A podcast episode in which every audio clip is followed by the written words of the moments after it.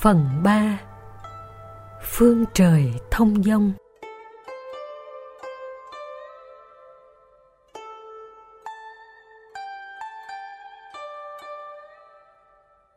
Tầm sư học đạo. Khởi đầu của việc tầm sư học đạo là cả một quá trình liên hệ đến lý tưởng. Nhiều câu hỏi được đặt ra như tại sao chúng ta không thỏa mãn đời sống của người tại gia?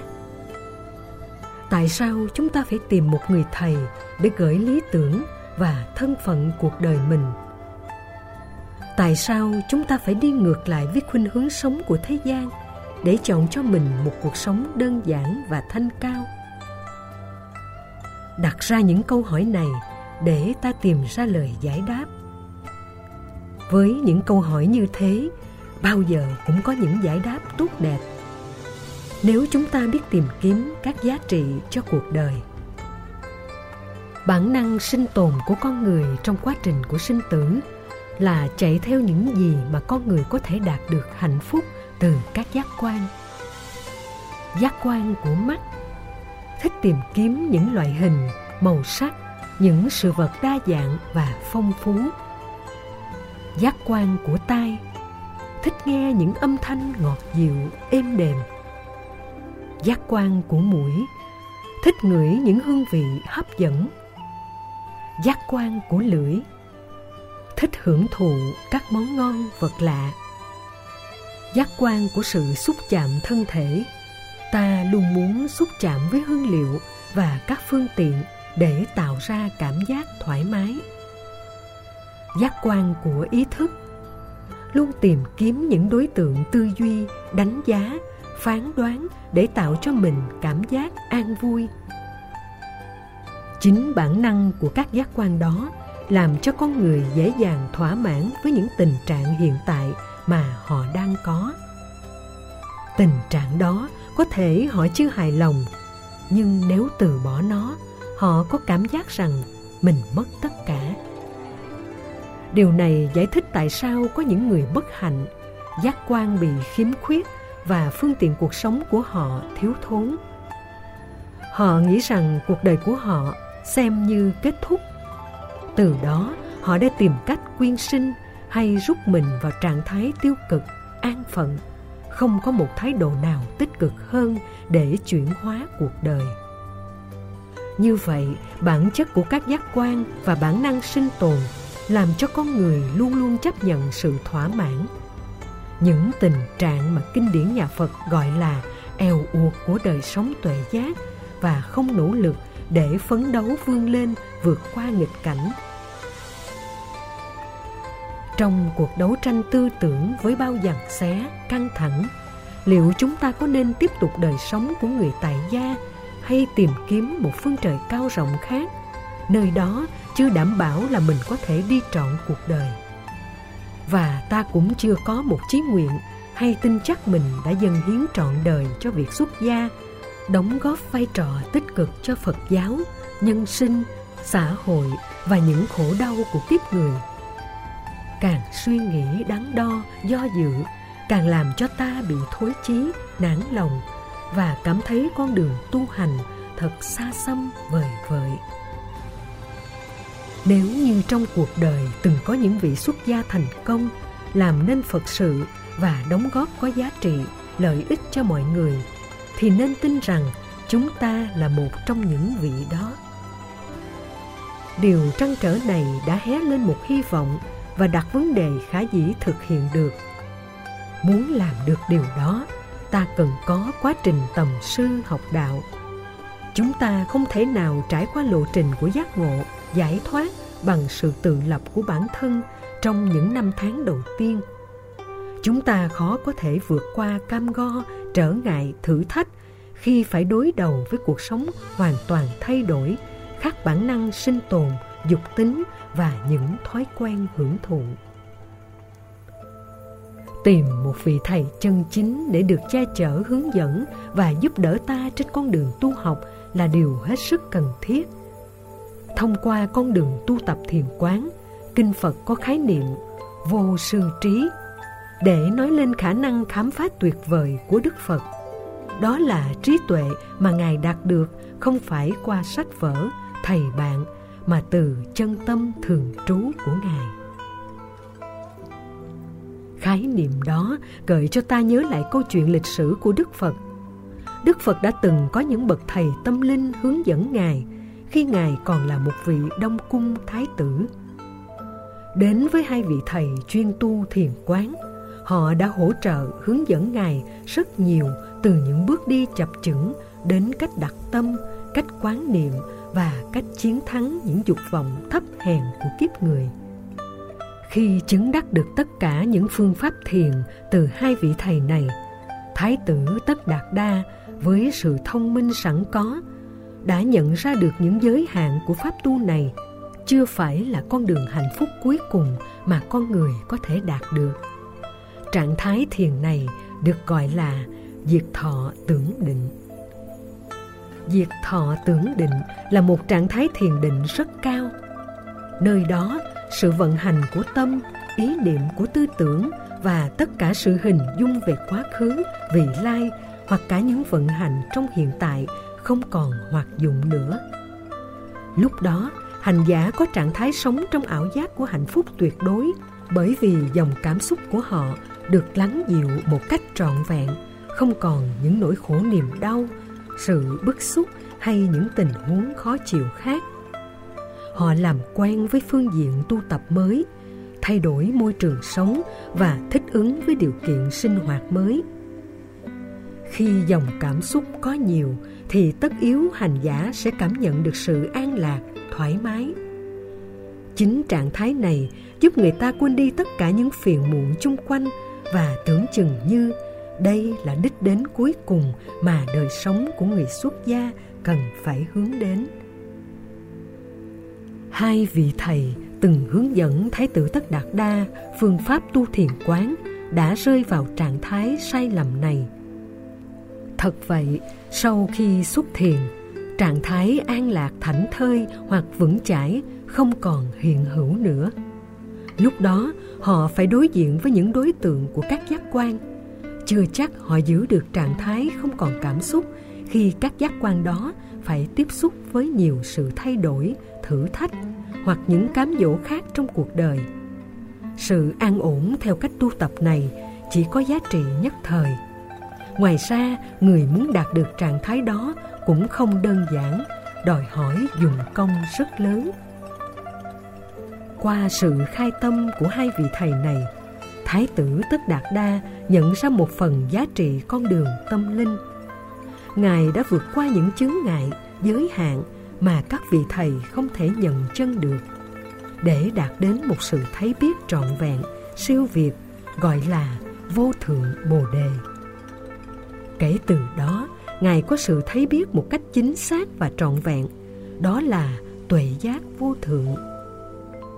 Với tuệ giác này, Ngài đã nhận ra dòng chảy của quá khứ trải dài từ cội nguồn bởi các hoạt dụng của nhân quả. Ngài thấy được mọi sự vật, hiện tượng trong cuộc đời không phải tự nhiên mà có. Nó không phải do sự áp đặt của thần linh, thượng đế, mà do chính con người có ý thức thể hiện, tạo tác qua các hành động. Tuệ giác về một quá khứ của bản thân cộng với nhân quả của tha nhân làm cho Ngài phát hiện rõ bản chất của khổ đau và hạnh phúc, bản chất của giới hạn của kiếp sống con người và của tất cả các loài hữu tình, vô tình khác. Việc học đạo của Đức Phật ngày xưa nhắc chúng ta nên có sự nhận thức. Dù ta có là một bậc vĩ nhân chăng nữa, ta vẫn cần đến một vị thầy hỗ trợ tinh thần và tâm linh, dìu dắt ta ít nhất những bước đi chập chững ban đầu.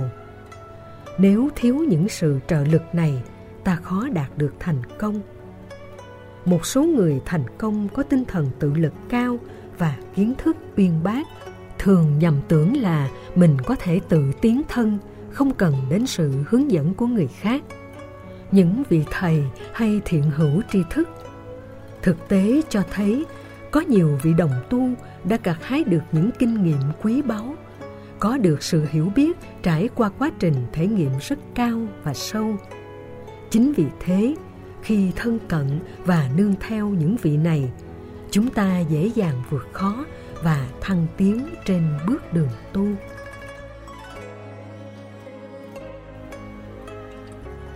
Thầy là người chỉ dẫn.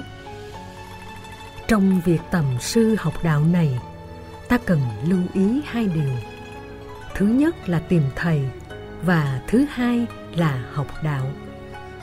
Vế thứ hai có khả năng hỗ trợ cho vế thứ nhất rất nhiều. Trên thực tế, có rất nhiều người tìm đến thầy không phải để học đạo, mà do họ có thiện cảm với người thầy. Họ cho rằng chỉ có những vị thầy đó mới có thể giúp họ vượt qua những nỗi khổ niềm đau trong cuộc đời. Suy nghĩ như thế, khi những vị ấy không có mặt hay do điều kiện không cho phép thân cận, họ sẽ gặp phải những bế tắc, không còn lối thoát, vì họ không tin tưởng vào những vị thầy khác. Từ đó, cơ hội tiếp xúc với chánh pháp không thể đến với họ. Nhà phật lưu ý ta nên xem việc học đạo là thực tập con đường chuyển hóa tâm linh, nhằm mang lại an vui và hạnh phúc cho chính mình và những người khác. Trong khi đó, người thầy chỉ đóng vai trò hỗ trợ, giúp đỡ và dìu dắt ta trên con đường tu học. Cho nên quý phật tử, khi quy y tam bảo, ngôi tam bảo thứ ba là những vị xuất gia chân chính, chứ không phải ta phát nguyện quy y làm đệ tử của vị hòa thượng này hay vị ni trưởng kia?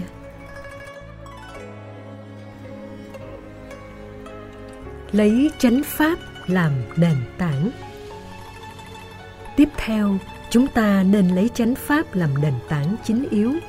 Không nên đặt trên nền tảng tình cảm cá nhân vì nó rất nguy hiểm. Khi thần tượng hóa một người thầy, chúng ta đến với đạo pháp và làm các phật sự dấn thân thầm lặng đến một ngày nào, chúng ta phát hiện người thầy đó không còn giá trị của sự cung kính, không còn là nhân vật lý tưởng. Tất cả những điều ta quý kính về đức phật và giáo pháp của ngài bỗng nhiên tan biến. Khi đó, ta có thể từ bỏ ngôi chùa, quên đức phật và xa hơn nữa là ta quên đi giáo pháp. Ngài lục tổ huệ năng từng dạy một câu rất chí lý khi mê thì thầy độ, khi ngộ thì tự độ.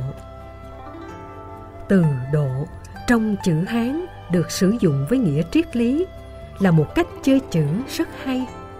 Nó được kết hợp bởi hai thành tố. Bên trái là bộ thủy, bên phải là chữ bộ. Nghĩa là chúng ta tự chèo thuyền để vượt qua sông. Nó chứa đựng ý nghĩa rằng khi con người chưa đủ tiềm năng, kinh nghiệm và sự nhận thức sáng suốt để tự mình chèo thuyền vượt khổ đau, đi đến bờ hạnh phúc, thì ta cần đến sự giúp đỡ của một vị thầy. Khi chúng ta đã nắm được giáo pháp từ sự hướng dẫn căn bản từ vị thầy, điều quan trọng chúng ta cần phải có khả năng tự độ, tự giúp đỡ chính mình. Nương vào các vị thầy là để ta tìm kiếm học hỏi những kinh nghiệm, hạnh lành và nương theo những thành quả của những vị thầy đó. Ta có thể phấn đấu vươn lên, mang lại những lợi ích từ sự công phu, tu tập của bản thân. Việc tầm sư học đạo đôi khi ta gặp không ít sự trở ngại, khó khăn. Vì không dễ tìm kiếm cho mình một vị thầy phù hợp với căn cơ đối tượng, hiểu được những vướng mắc để giúp ta tháo gỡ tiếp theo, khi đã có thầy rồi, ta hãy cố gắng nương tựa vào thầy để tu tập, chuyển hóa, đừng để rơi vào tình cảm cá nhân. Khi gặp được minh sư và thiện hữu tri thức, thì việc tu học của chúng ta mở ra một phương trời bao la, tươi đẹp. Ở nơi đó, lý tưởng của sự phục vụ giúp ta gặt hái những giá trị trong đời. Có như thế, sự từ bỏ và ra đi của ta mới thực sự có ý nghĩa bù đắp được sự hy sinh to lớn của tuổi đời thanh xuân.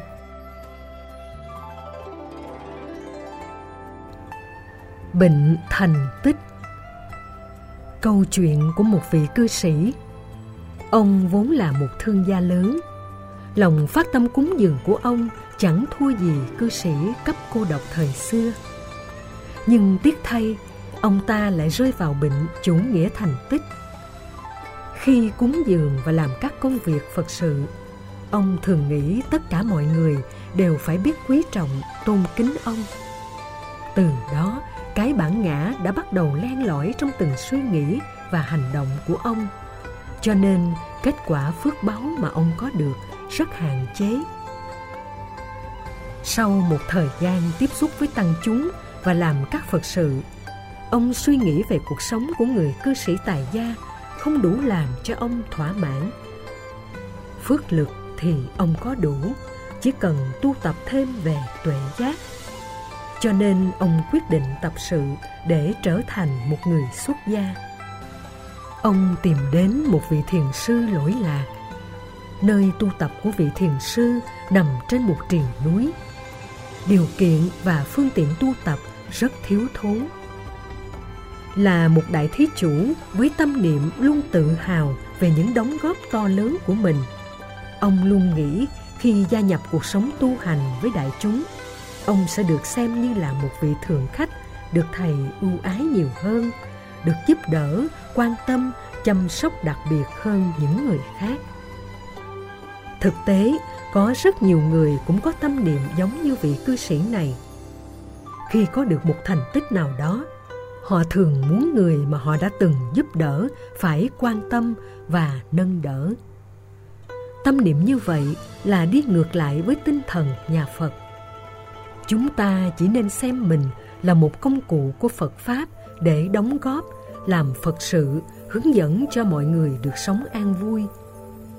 Khi làm phật sự mà bản ngã mình không trỗi dậy, hoặc ta giảm bớt ý niệm phải được ưu tiên, hưởng nhiều quyền lợi tức chúng ta đang đi đúng con đường Đức Phật đã đi. Nếu chưa làm được như vậy, ta cần phải điều chỉnh để không bị rơi vào tình huống sai lầm đó. Trở lại câu chuyện của vị cư sĩ giàu có. Khi đi xuất gia, ông được xếp ở chung phòng với những người khác. Căn phòng chỉ có vài chiếc giường, không có chiếu và không có gối. Mỗi khi nằm vào giường, trở mình qua lại, ông cảm thấy rất khó chịu. Trong cách tu thiền của tông phái tào động ở nhật bản, thường các vị thiền sư muốn cho đồ đệ của họ đi ngược lại với những thói quen thông thường bằng cách giữ trạng thái yên lặng, tập trung vào thiền quán để dòng chảy của tỉnh thức được hiện hữu và nhờ đó làm rơi rụng đi những nỗi khổ niềm đau quán chiếu về bản thân là cơ hội lớn giúp ta vượt khó, thắng được những tâm niệm và cảm xúc tiêu cực. Nhưng nếu không biết cách hoặc thực tập không đúng phương pháp trong trạng thái đó, ta có thể suy luận, tự diễn thuyết, dẫn đến việc ta dễ dàng bị động tâm hơn. Cứ mỗi hai tháng một lần, cả thầy và trò mới có cơ hội gặp mặt nhau, cùng trao đổi trình bày và nhờ thầy tháo gỡ những nghi vấn khúc mắc trên con đường tu học. Hôm đó, mới 4 giờ sáng, ông mong men đến gõ cửa phòng thầy. Khi mở cửa ra, thầy đã nhẹ nhàng hỏi ông cần gì. Ông vội nói với thầy hai từ, giường cứng, và quay về tăng xá. Theo truyền thống tu hành của tông phái này, phải nói ít và có chất lượng, nên ông ta chỉ có thể nói được hai từ mà thôi. Thực ra, ông muốn trình bày với thầy về chiếc giường bị cứng và gồ ghề đến độ suốt hai tháng qua, ông cứ như nằm trên hòn đá, khiến cho cảm giác đau nhức cứ luôn hiện diện và khống chế, làm cho tinh thần của ông không còn thoải mái để tu tập. Hai tháng sau cơ hội gặp thầy lại đến. Ông vội đi đến phòng của thầy sớm hơn và cũng gõ cửa như lần trước. Thầy mở cửa và hỏi ông lúc này đã khắc phục được tình trạng giường cứng hay chưa. Ông không trả lời thầy mà chỉ nói với thầy hai từ cơm khô.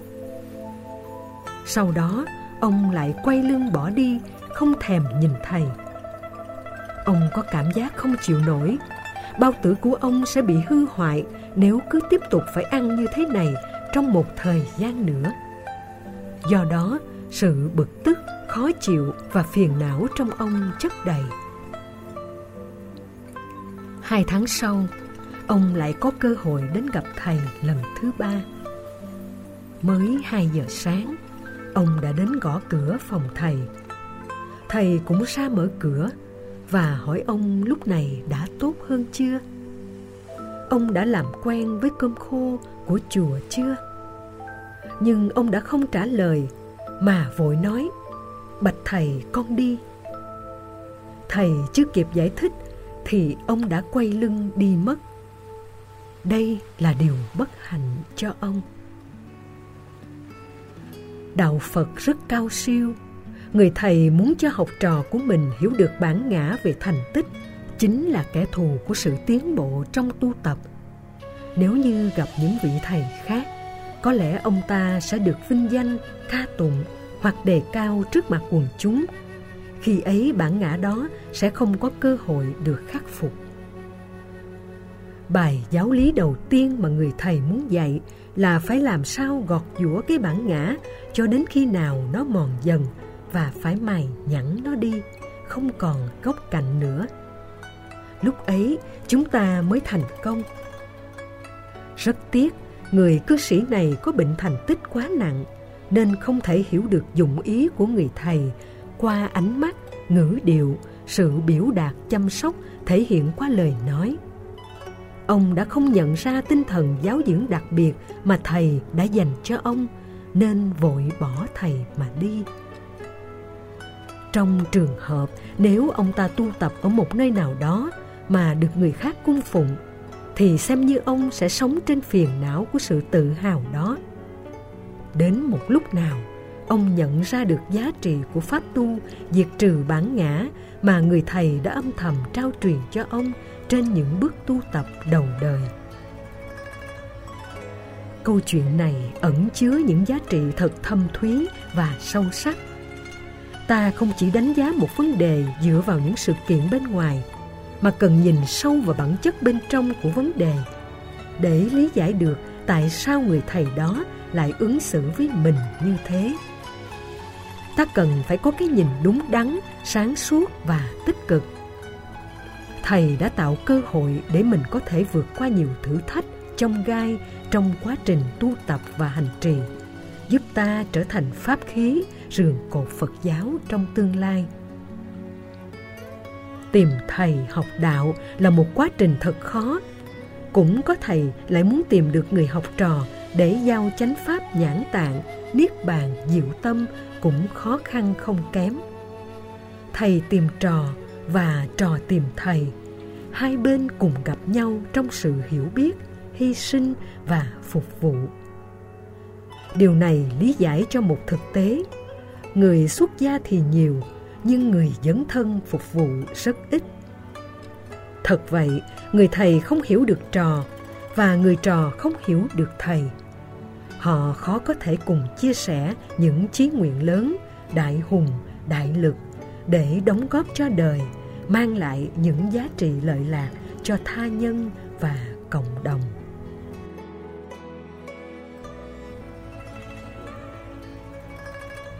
Vai trò của người thầy Vai trò của thầy trong đạo Phật là dẫn đạo.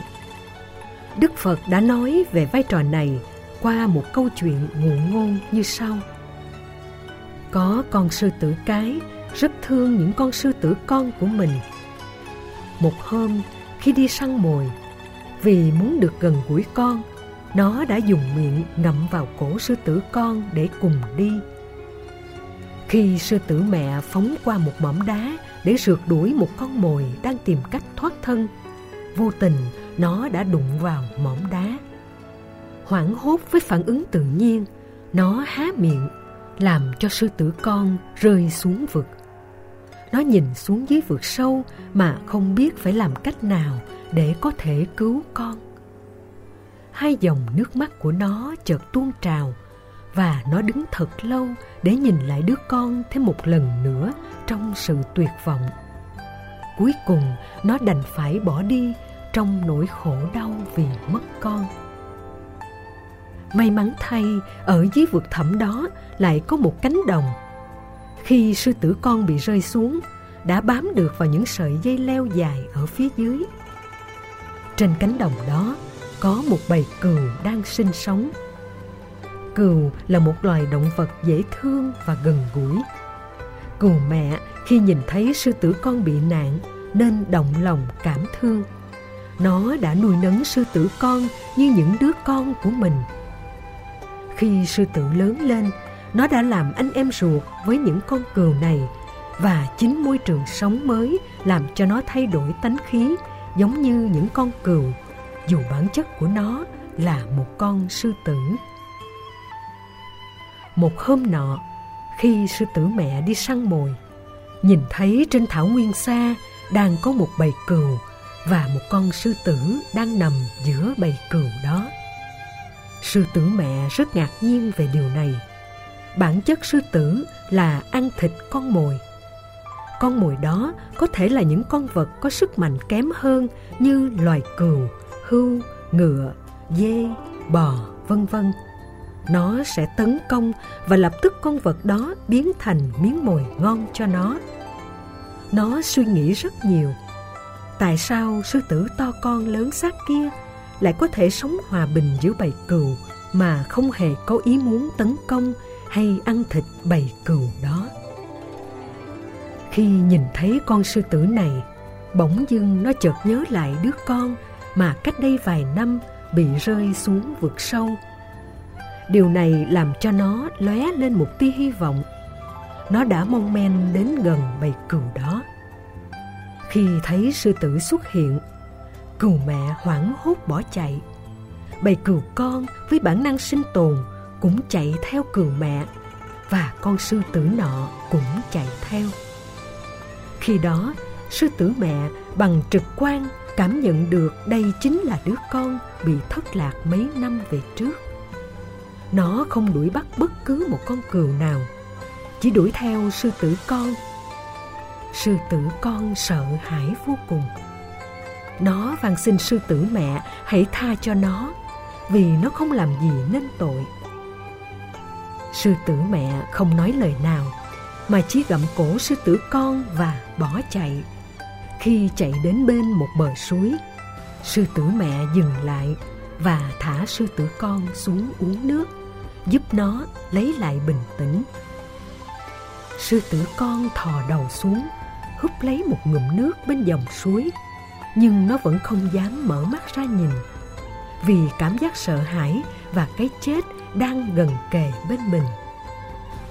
Sau đó, sư tử mẹ đã gầm lên một tiếng thật to và sư tử con hút hoảng quá liền mở mắt ra khi ấy, nó nhìn thấy cái bóng được in trên mặt nước.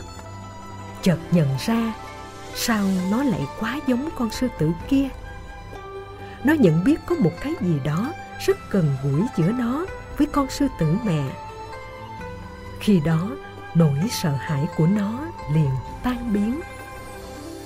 Thay vào đó là một sự hồ hởi, phấn chấn sư tử mẹ, khi nhìn thấy thái độ đó từ sư tử con, rất đổi vui mừng và tự nhủ rằng nhiệm vụ của nó đã hoàn thành.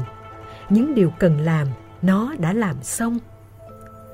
Nó đã bày tỏ cảm xúc với sư tử con rằng, con có thể ra đi hay ở lại với mẹ cũng được.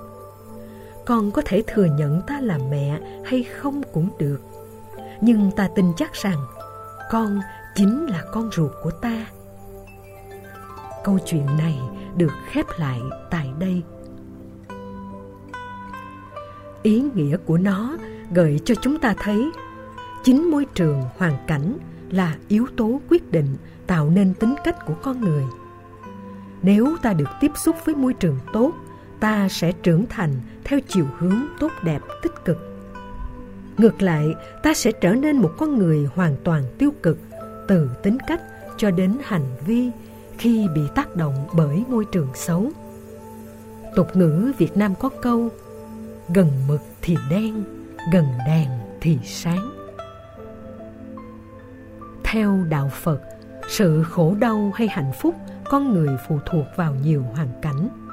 Môi trường hoàn cảnh có ảnh hưởng, tác động đến hạnh phúc của con người, làm cho con người trở nên tích cực hay tiêu cực nhìn từ một góc độ khác quan trọng hơn, đó là vai trò của một bậc thầy được minh họa qua hành động của con sư tử mẹ. Nó đã giúp cho sư tử con nhận diện ra thân phận thực sự của nó là một con sư tử chứ không phải là một con cừu. Sư tử cần phải sống đúng với bản chất của nó, là làm rung chuyển núi rừng, không phải là một con cừu yếu ớt, chỉ sống an phận và thỏa mãn với những cánh đồng cỏ trước mặt.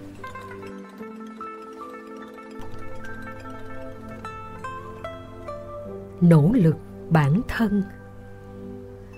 Ở đây, đức phật không phân tích đến việc sư tử con sẽ trở về với bản chất của nó, là biến những con vật bé nhỏ làm mồi cho mình. Ngài muốn dạy chúng ta rằng, con người có một tiềm năng vĩ đại tiềm năng được ví như sức mạnh của loài sư tử. Đó là tiềm năng của sự giác ngộ, an vui, đóng góp và phục vụ. Chúng ta không biết khai thác sức mạnh tiềm năng đó và để cho nó ngủ yên trong một thời gian dài do những biến cố tiêu cực. Chẳng hạn như khi nhìn thấy hình ảnh tiêu cực của một người không có chí nguyện lớn đã để lại cho ta một cảm giác bị chai sạn, dòng cảm xúc không còn muốn phấn đấu vươn lên. Hành động của sư tử mẹ đánh thức lại sức mạnh vốn có của đứa con.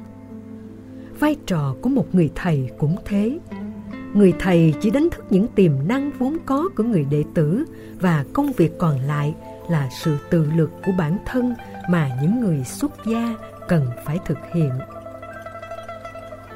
Các phương pháp tu học đã được đức phật để lại trong vô số các kinh điển, rất đa dạng và phong phú. Có những bài kinh mang ý nghĩa trừu tượng, triết lý hay những biểu tượng gần gũi với đời thường. Các bậc thầy trong quá khứ đã để lại cho ta nhiều kinh nghiệm. Sau khi trở thành một người xuất gia tu học, ta cần phải nương theo tấm bản đồ để có thể đi đúng đường hoặc nương vào những toa thuốc để chữa lành thân tâm. Nếu ta không có một khả năng tự lập, tất cả chỉ dựa hoàn toàn vào người thầy, thì cơ hội phục vụ của ta khó thực hiện được. Vai trò của người thầy vô cùng quan trọng, phải tạo cho học trò có sự tự tin, có khả năng vượt qua những thử thách chướng duyên để thành công trong đời tu của họ. Do đó nếu chúng ta vào chùa đã lâu mà không có điều kiện được tiếp cận với thầy, không có những cơ hội được học hỏi trực tiếp với thầy, thì cũng đừng than thân trách phận cho rằng mình kém phước. Chúng ta có thể học ở vị thầy bằng cách quan sát những hạnh nguyện mà thầy đã dấn thân. Ngoài ra, ta cũng có thể học hỏi với bất cứ vị thầy nào giúp ta được lợi lạc trong việc tu tập có thể đem lợi lạc cho nhiều người khác. Không nhất thiết chỉ học duy nhất ở thầy mình. Khi tìm được thầy, ta phải biết tận dụng cơ hội để tu học. Nếu muốn có một quá trình tu học bền vững, cần phải có một chí nguyện lớn và xác định rõ vai trò tu học của mình trong hiện tại và tương lai. Ngoài ra, người xuất gia khi tu học, hành trì cần thực tập sự phát nguyện lớn, làm được những điều lợi ích cho người khác. Sự phát nguyện này hành giả nên thực tập trong mỗi thời kinh. Các vị bồ tát đều có những lời phát nguyện và ta nương vào đó để nuôi lớn chí nguyện của mình. Dựa vào phát nguyện của những người đi trước, tôi đưa ra ba chí nguyện lớn. Người xuất gia hay tập sự xuất gia cần nêu một quyết tâm lớn để học hỏi và phấn đấu vươn lên. Chắc chắn việc tu học sẽ thành công. Phát nguyện thứ nhất. Ý thức được rằng xuất gia là lý tưởng sống theo hạnh nguyện xuất trần. Sống theo hạnh nguyện cao cả của đức phật và các bậc thầy tổ con nguyện cắt bỏ hoàn toàn đời sống ái dục. Trọn đời sống độc thân nhưng không cô đơn, giữ giới hạnh trang nghiêm, thanh tịnh. Lời phát nguyện này gồm hai vế. Vế thứ nhất là nhìn vào hạnh nguyện xuất trần của đức phật và các bậc tổ sư đã đi qua với những thành tựu an vui và hạnh phúc vế thứ hai là xa lìa đời sống ái dục, sống trọn đời với giới hạnh trang nghiêm, thanh tịnh. Quan sát như thế, ta thấy con đường ra đi của chúng ta có lý tưởng. Ta không phải xuất gia vì thiện cảm với người thầy, ngôi chùa, vì lý do kinh tế hay những bế tắc khác trong cuộc đời.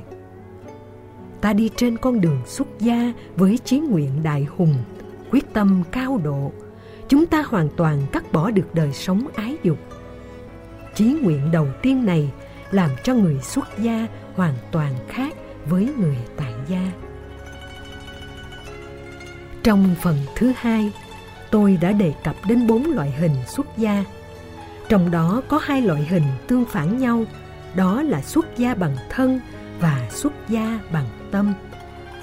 Người xuất gia bằng thân tuy mang hình thức là một người tu nhưng tâm tánh lại như những người phàm tục. Họ hoàn toàn không có chí nguyện lớn, không mang lại giá trị an lạc cho bản thân. Ngược lại, họ còn làm cho người khác đánh mất đi niềm tin, tôn kính đối với tam bảo. Trái lại, những người thuộc loại hình tâm xuất gia nhưng thân tại gia thường là những cư sĩ có chí nguyện lớn. Họ làm việc lành, bố thí cúng dường, tu tập tinh tấn, siêng năng hơn cả những người tu. Nhưng họ lại e sợ không biết có vượt qua được mọi gian truân, thử thách của một đời tu hay không. Cho nên họ cứ tiếp tục giữ mãi đời sống của một người tại gia. Hình thức tu này là một chướng duyên. Chướng duyên này do họ không nhận thấy được tiềm năng to lớn của bản thân. Nếu biết dụng công tu tập họ sẽ trở thành một con người hoàn toàn khác với những kẻ phàm tình. Cả hai loại hình xuất gia này đều thể hiện bản chất về những con người chưa hoàn thiện trong tu tập giải thoát. Phần lớn những người mang hình thức thân xuất gia nhưng tâm tại gia, do họ chưa cắt lìa sợi dây ái dục đời sống thế gian. Nếu không chuyển hóa được năng lượng tình dục, tình yêu giới tính thì con đường xuất gia sẽ không có giá trị.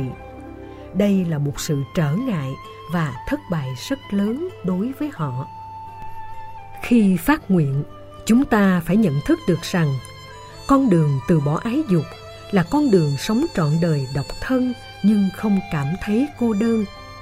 Điều này rất quan trọng vì thực tế có những người tuy sống độc thân nhưng lại mang tâm trạng cô đơn, khổ đau, buồn tuổi hoặc nuối tiếc vô cùng. Có một số người, khi nhìn thấy hình ảnh một đôi vợ chồng nào đó thể hiện tình yêu đôi lứa, yêu thương nhau, tâm đầu, ý hợp, trong lòng họ bỗng trỗi dậy sự thèm khát, rồi buồn tuổi cho thân phận, đời sống của họ sao quá bất hạnh, không được trọn vẹn như đôi vợ chồng kia.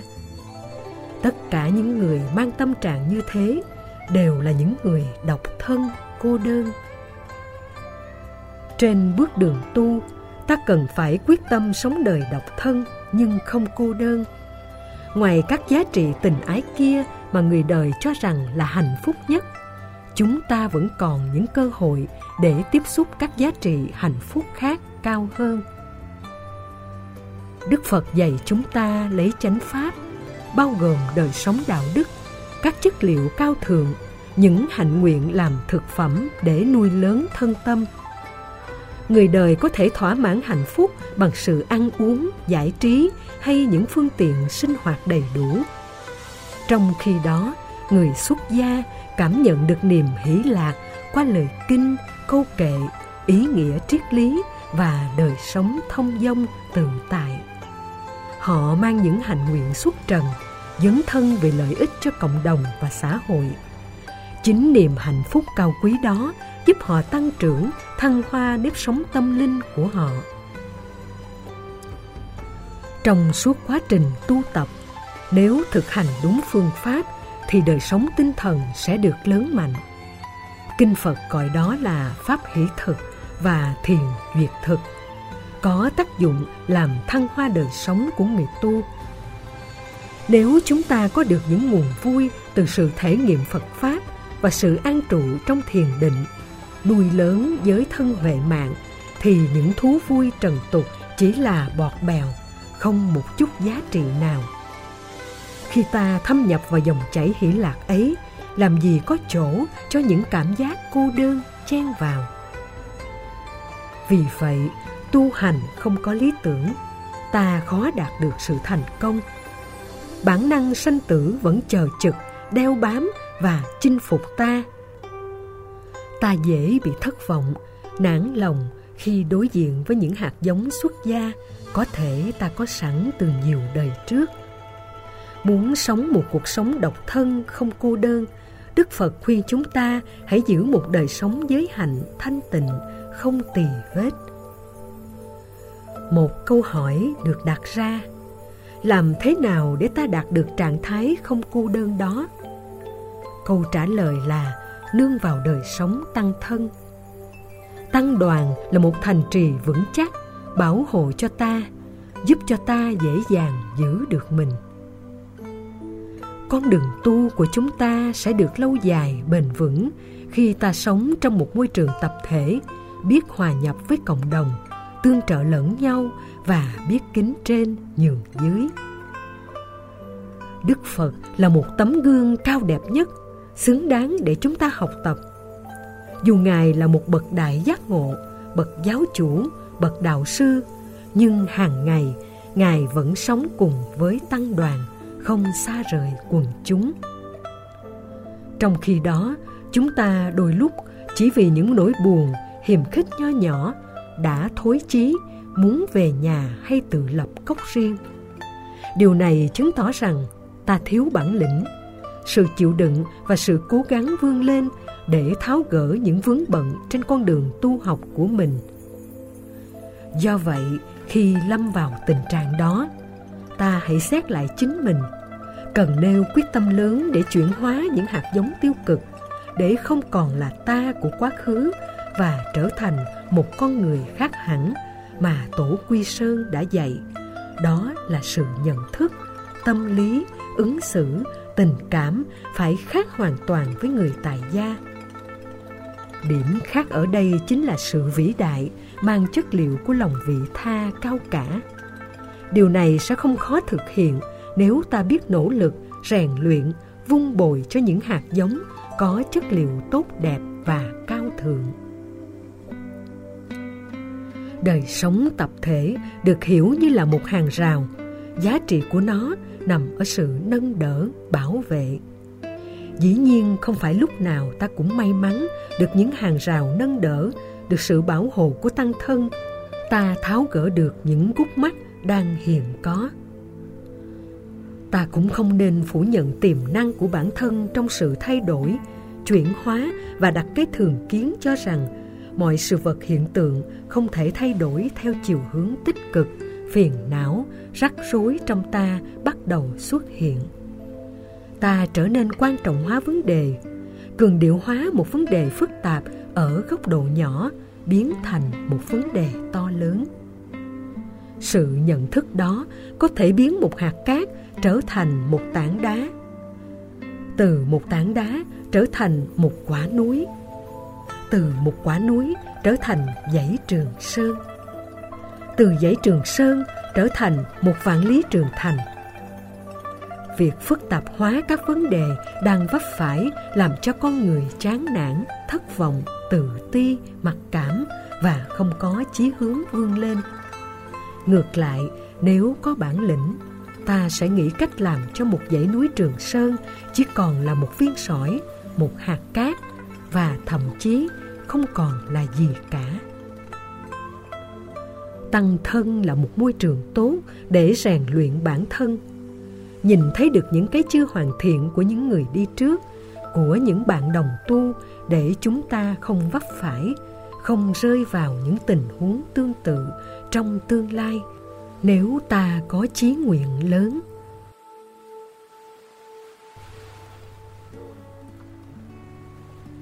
phát nguyện thứ hai ý thức rằng xuất gia là con đường tu học, hành trì lâu dài, đòi hỏi lòng kiên nhẫn và nhiều nguyện lực. Con nguyện vượt qua tất cả thử thách và chướng duyên, không dễ ngươi trong các khoái lạc, không đắm nhiễm thói đời, không chạy theo danh lợi thấp kém, không tham gia chính trị, không phản bội lý tưởng của phật pháp, quyết chí đạt được giác ngộ và giải thoát lời phát nguyện này có hai vế. Vế thứ nhất, lấy chư phật, các vị bồ tát, các bậc thầy cao cả làm điểm tựa để ta nương về tâm linh. Các ngài thành công vì đã nỗ lực trải qua một quá trình tu học và hành trình lâu dài. Các ngài đã có nhiều kiên nhẫn và thực hiện được nguyện lực như ý muốn vế thứ hai nhắc nhở người xuất gia không dễ ngươi, các khoái lạc giác quan. Không chạy theo danh lợi thấp kém và không phản bội lý tưởng của phật pháp. Khi muốn làm được như các vị đó, ta cần có những tâm nguyện lớn. Những tâm nguyện này giúp ta thành tựu được phật sự. Con đường phật sự rất cam go. Đôi lúc khi làm, ta không được người khác tán đồng mà còn bị phê bình chỉ trích, nói xấu hoặc hãm hại. Nói chung, họ làm cho mình bị thất điên bác đảo hoặc chán nản. Ngay cả những người đang làm phật sự rất tốt mà vẫn gặp phải những tình huống trở ngại, chướng duyên. Cho nên ta chỉ xem chướng duyên là lẽ thường tình, không nên vì thế mà bỏ cuộc hoặc hối hận những việc tốt đã làm chúng ta cần phải chỉnh đốn cách tân để làm mới. Bằng không, chính tâm niệm hối hận sẽ thiêu đốt tất cả những công đức ta đã làm được. Nhất là sự hối hận về những việc đã làm tốt trong quá khứ. Đức phật từng dạy ta chỉ nên hối hận các việc làm xấu trong quá khứ, dù là vô tình hay cố ý. Bản chất của tâm lý hối hận là trung tính chỉ khi nào đối tượng được xác lập, giá trị của nó được phân định, ta mới nhận biết hối hận trong tình huống của ta là một cần thiết hay nên loại trừ. Do vậy, sự hối hận là một con dao hai lưỡi. Nếu biết cách, nó sẽ giúp ta, hoặc ngược lại, nó sẽ làm cho ta chán nản, thất vọng hay bỏ cuộc nửa chừng. Ta phải lấy chí nguyện so sánh với các đức phật có như thế, tâm nguyện mới lớn. Vượt qua tất cả những thử thách chướng duyên trên bước đường tu tập, hành trì. Để vượt qua được nghịch cảnh và chướng duyên, ta có thể quán tưởng những hình ảnh và ý nghĩa đức phật đã minh họa trong kinh. Trên biển cả bao la, sóng gió chập trùng có một chiếc thuyền con đang trồi lên hợp xuống. Vượt qua những cơn sóng để đến được bến bờ. Đột ngột lúc đó, có một đợt sóng dữ đổ ập tới với sức mạnh thật khủng khiếp, đã làm cho chiếc thuyền bị trao đảo và lật ngã. Những người chèo thuyền cố gắng bằng mọi cách vực nó dậy để đi tiếp, vì nếu không nỗ lực, tất cả họ sẽ bị chết đuối người tu cũng được ví như những người chèo thuyền ngoài biển cả trước cơn sóng to, gió lớn. Bằng mọi cách, họ phải lèo lái chiếc thuyền để nó đi đến nơi, không thể bị ngã quỵ nửa chừng trước những cơn phong ba, bão táp của cuộc đời. Đừng bao giờ bỏ cuộc trước những cam go và thử thách. Tu phật cần có sự thử thách nhiều chừng nào ta lấy đó làm niềm vui nhiều chừng đó. Đó là cách tốt nhất để ta tháo gỡ tất cả những nghiệp xấu trong quá khứ, trả hết những nợ nần cần phải trả. Phần lớn những nghịch duyên, khổ đau, phiền não xảy đến với ta trong hiện đời, ít nhiều có liên hệ đến việc làm, hành động của ta trong quá khứ. Chính vì vậy, ta cần phải thanh toán hết những khoản nợ càng sớm càng tốt khi trả hết nợ cuộc đời của ta sẽ được sáng sủa, thoải mái rồi gặp được nhiều thuận duyên trong tương lai. Trong nghịch duyên, nếu ta mới đầu hàng, nó sẽ khống chế, làm cho ta mất hết nghĩa khí, không còn muốn thẳng tiến và sụt giảm lý tưởng. Người xuất gia không nên dễ vui, chạy theo các khoái lạc giác quan. Phải biết kiềm chế và xem nó như một công cụ, một điều kiện giúp ta dấn thân xa hơn trên con đường tu. Sự thỏa mãn những đòi hỏi các giác quan tạo nên những quán tính và thói quen không tốt. Thông thường, những thói quen không tốt lại có khuynh hướng sai khiến con người. Do đó cần phải biết kiềm chế ý thức, không cho nó tạo ra những thói quen mới nếu thói quen đó không có lợi. Ngược lại, đối với những thói quen tốt như tụng kinh, niệm Phật, ngồi thiền, bái sám, tu đức, vân vân, cần phải vun trồng, tưới tẩm, chăm sóc, đừng bao giờ để chúng bị gián đoạn.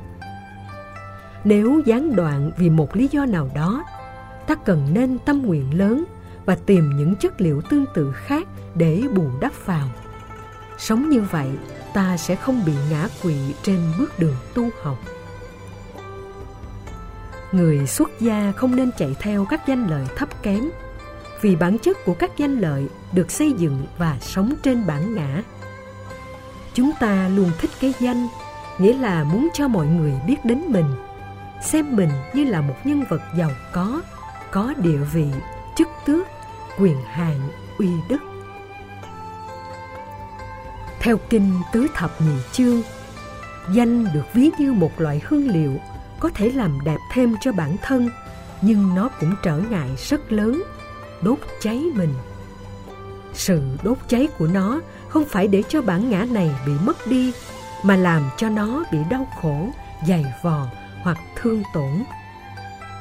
Bên cạnh danh thường kéo theo lợi. Danh và lợi thường đi song hành với nhau – danh càng cao thì lợi lộc đến càng nhiều. Đồng thời phước báo sẽ bị giảm thiểu tương xứng như vậy. Đây là một quy trình tất yếu. Trong Kinh Pháp Cú, Đức Phật từng khuyên người tu không nên có suy nghĩ rằng ta là trụ trì của một ngôi chùa, là số một. Những người khác phải đảnh lễ và tôn kính ta. Lẽ ra ta sẽ trở thành người đức hạnh có đời sống thanh cao nhưng trước danh lợi, bản ngã trong ta trỗi dậy, ta chính là người sẽ bị ngã quỵ đầu tiên. Dĩ nhiên khi ở chùa lâu năm, ta có nhiều kinh nghiệm nên được đề cử vào những vai trò hoặc vị trí liên hệ đến vai trò. Nhưng ta hãy xem đây là cơ hội để gánh vác công việc cho đạo. Những công việc mà thầy tổ đang làm còn gian dở, ta cần phải tiếp nối không nên để cho bản ngã có cơ hội tăng trưởng, chinh phục và đánh chìm. Người thế gian thường cho rằng công thành thì danh toại, nhưng quan điểm nhà Phật thì ngược lại. Công thành thì thân thoái. Cùng là một vấn đề nhưng có hai cách nhìn hoàn toàn trái ngược nhau. Người đời khi nỗ lực làm việc đầu tư, cống hiến, muốn được toại nguyện về danh phận, muốn được hưởng nhiều quyền lợi cùng nhiều sự ưu đãi khác từ những nỗ lực đóng góp. Trong khi đó, Đức Phật dạy người tu, khi đã thành tựu được nhiều công đức, cần phải vô ngã và khiêm tốn để phước báo càng được lớn mạnh và tâm lực ngày một phong phú thêm. Tiêu chí quan trọng mà người xuất gia cần phải giữ trong lời phát nguyện thứ hai là không phản bội lại lý tưởng của Phật Pháp. Khi chúng ta tiếp xúc với cuộc đời và làm nhiều Phật sự, cơ hội phóng tâm theo đó dễ dàng phát sinh. Nếu không có những chí nguyện lớn hoặc không làm cho tâm nguyện sơ phát tâm sống mãi với ta, lúc ấy ta dễ dàng đi sai lý tưởng của chánh Pháp. Có một số người đã đi sai một cách cố tình. Họ thân cận với chính quyền bằng cách tìm cơ hội tham gia vào các cơ quan chính trị. làm chính trị là đi sai tinh thần nhà Phật, sai với giới luật của Thanh Văn và Bồ Tát, nói chung là giới của những người xuất gia. Từ khi bắt đầu xuất gia, ta cần học hạnh nguyện của Đức Phật Thích Ca, bỏ ông vua ngoài đời để có được ông vua chánh pháp. Khi ngồi trên ghế cao, điều tất yếu là phải bảo vệ địa vị để nó không bị sụp đổ. Từ đó, tâm lý và quyền lợi chấp thủ nảy sinh, ta bị danh lợi khống chế. Nếu do vì hoàn cảnh lịch sử, điều kiện xã hội có thể đẩy ta đi vào con đường đó, ta vẫn phải sáng suốt mà lánh bỏ. Bằng không, ta dễ dàng phản bội lại lý tưởng, chí hướng của chánh pháp. Nếu phải chọn một con đường, ta nên chọn con đường đạo đức của Đức Phật. Nếu phải chọn một học thuyết, ta chỉ nên chọn chánh pháp. Nếu phải chọn một ý thức hệ, ta nên chọn con đường chuyển hóa nhân tâm. Ta chỉ nên đi trên con đường của sự chuyển hóa. Nếu đạo Phật được xem là một con đường, thì đây chính là một con đường của sự chuyển hóa tốt đẹp nhất.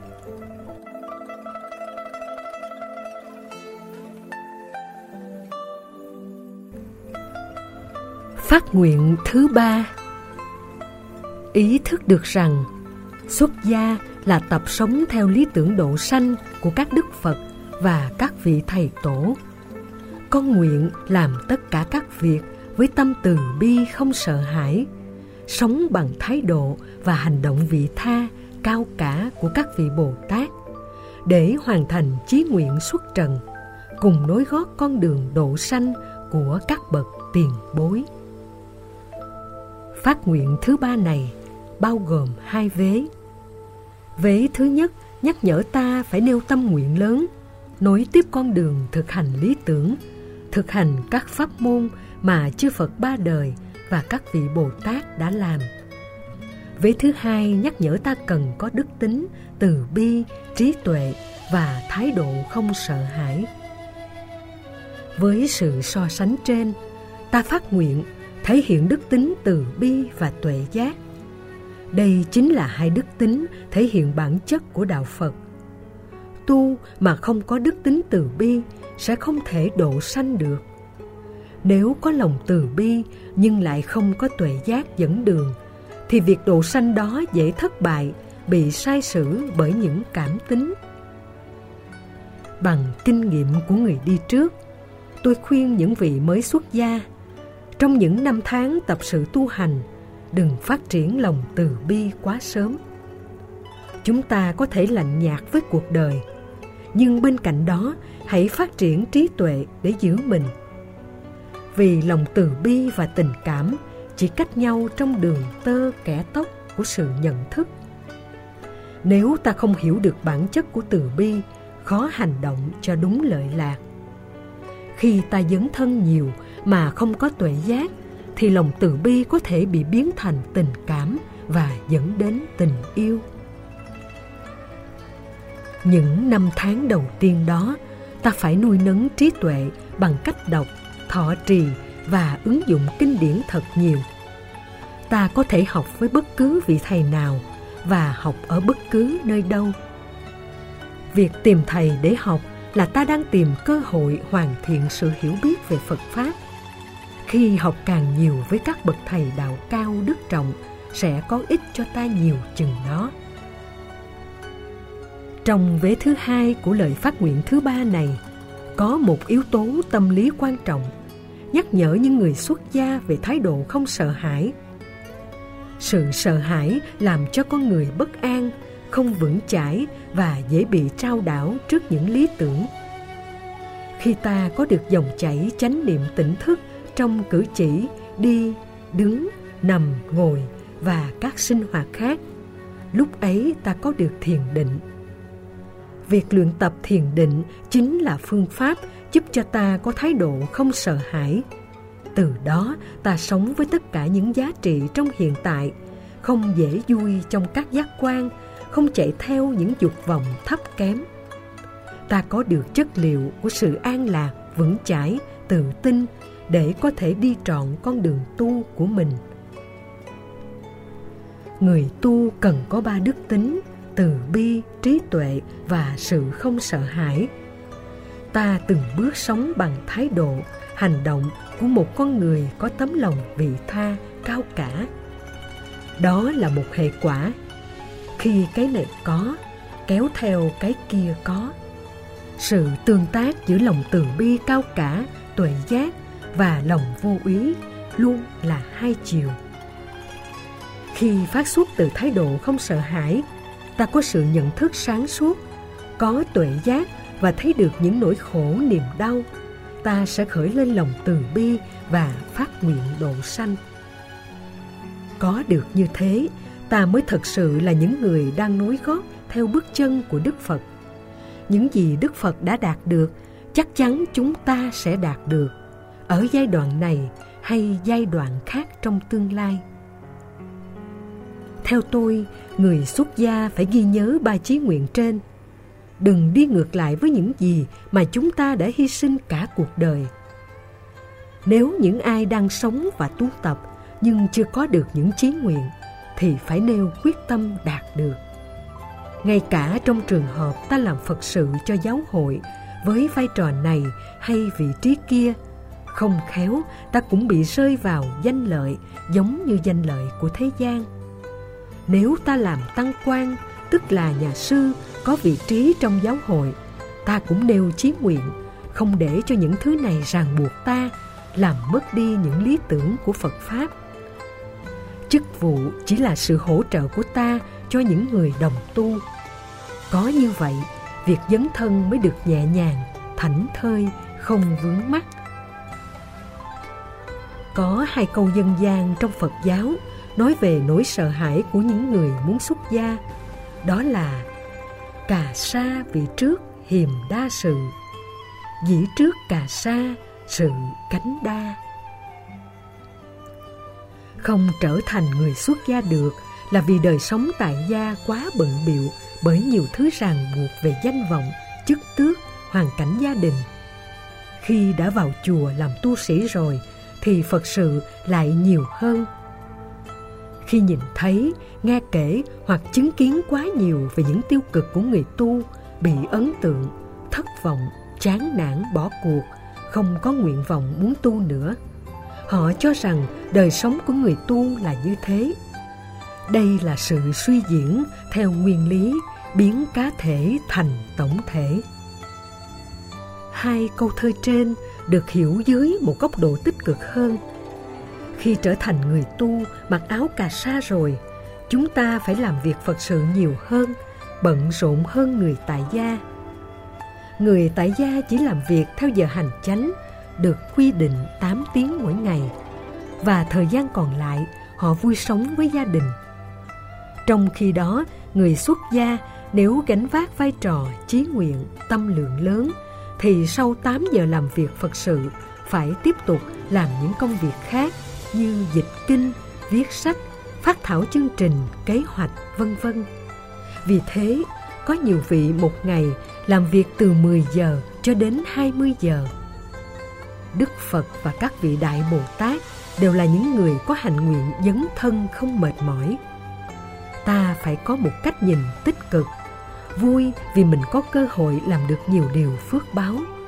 Vui vì mình có cơ hội để công phu tu tập, dấn thân làm nhiều việc có ích. Hãy thử đặt mình trong một tình huống. Nếu ta là một chú tiểu, ngày hôm đó ta được thầy phân công quét ngôi chùa dài khoảng một cây số. Sau đó ta còn phải đi học. Vậy mà hôm đó ta lại phải gồng gánh thêm phần việc của một chú tiểu khác.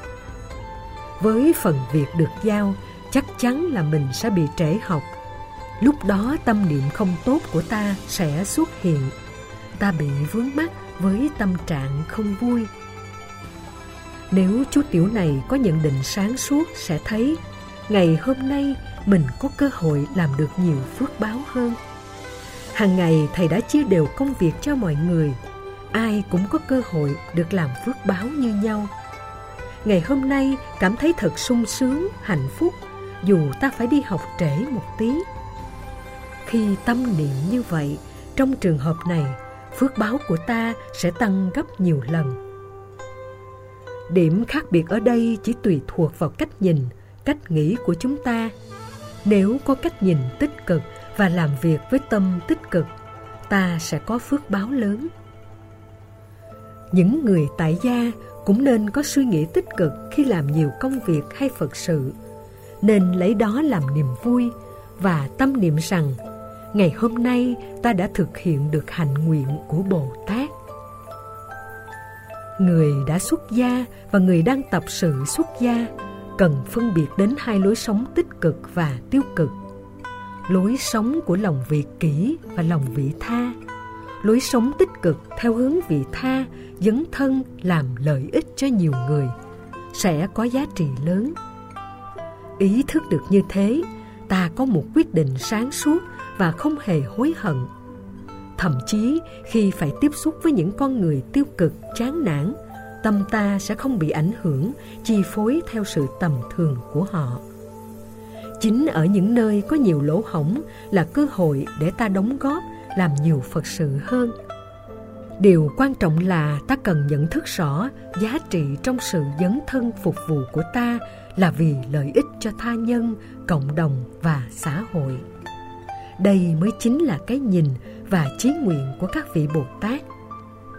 Chúng ta sống bằng thái độ và hành động vị tha, cao cả của các ngài, thể hiện được tinh thần rộng lớn của đại thừa, hoàn thành chí nguyện xuất trần, cùng nối gót con đường độ sanh của các bậc tiền bối.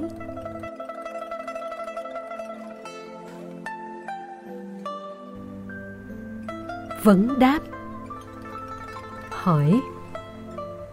Kính bạch thầy, con muốn đi tu, nhưng ba mẹ không cho phép, với ba lý do sau đây.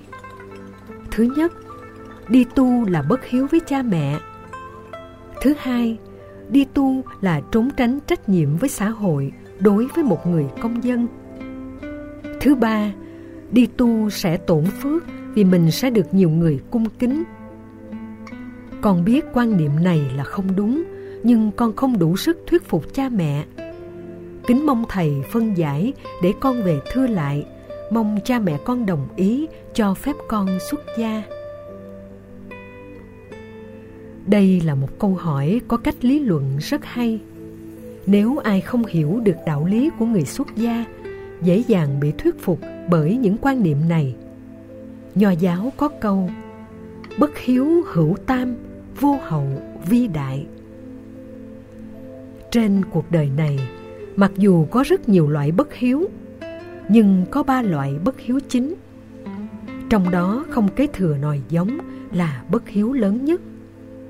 Người trung hoa thường quan niệm rằng, con trai mới nối dõi tông đường, con gái chỉ là người bên ngoài họ tộc. Quan niệm đó làm cho nhiều người trong xã hội có thái độ trọng nam khinh nữ chính từ khuynh hướng này, một số người quan niệm rằng không nên đi tu, chỉ cần làm vai trò của một người tài gia, đó mới là đứa con hiếu thảo. Nhà phật dạy về sự hiếu thảo có hai phương diện, hiếu thảo về vật chất và hiếu thảo về tinh thần. Hiếu thảo về vật chất được thể hiện bằng cách thức ta cung phụng chăm sóc cha mẹ nhất là khi cha mẹ già yếu, ta lo về thuốc thang, từng miếng ăn, giấc ngủ. Sự hiếu thảo về tinh thần, ta phải làm bổn phận của một người con với vai trò mình đang có. Như là một học sinh phải đi học, chấp hành đúng những quy định nhà trường. Là người công dân phải thực hiện đúng nghĩa vụ đối với nhà nước như việc nộp thuế, lao động, công ích việc đi tu không phải là bất hiếu, mà là sự trả hiếu ở mức độ cao hơn. Vì khi trở thành một sư cô, một vị thầy đúng đắn, có đạo lực và hành trì, không chỉ làm lợi ích cho cha mẹ, mà còn đem lại lợi ích cho nhiều người khác. Bản thân đức phật ra đi bằng con đường như thế. Khi ngài từ bỏ ngôi vua để đi tu nhiều người cho rằng thái tử tất đạt đa là người con bất hiếu một người chồng, người cha bất nhân, bất nghĩa. Ngài đã trở thành một vị Phật, không chỉ làm lợi ích cho nước Sakya, mà cho toàn cõi Ấn Độ suốt cả chiều dài lịch sử hai mươi mấy thế kỷ qua. Ngày nay có hàng ngàn, hàng triệu đệ tử của Đức Phật được an lạc, hạnh phúc thông qua con đường xuất gia.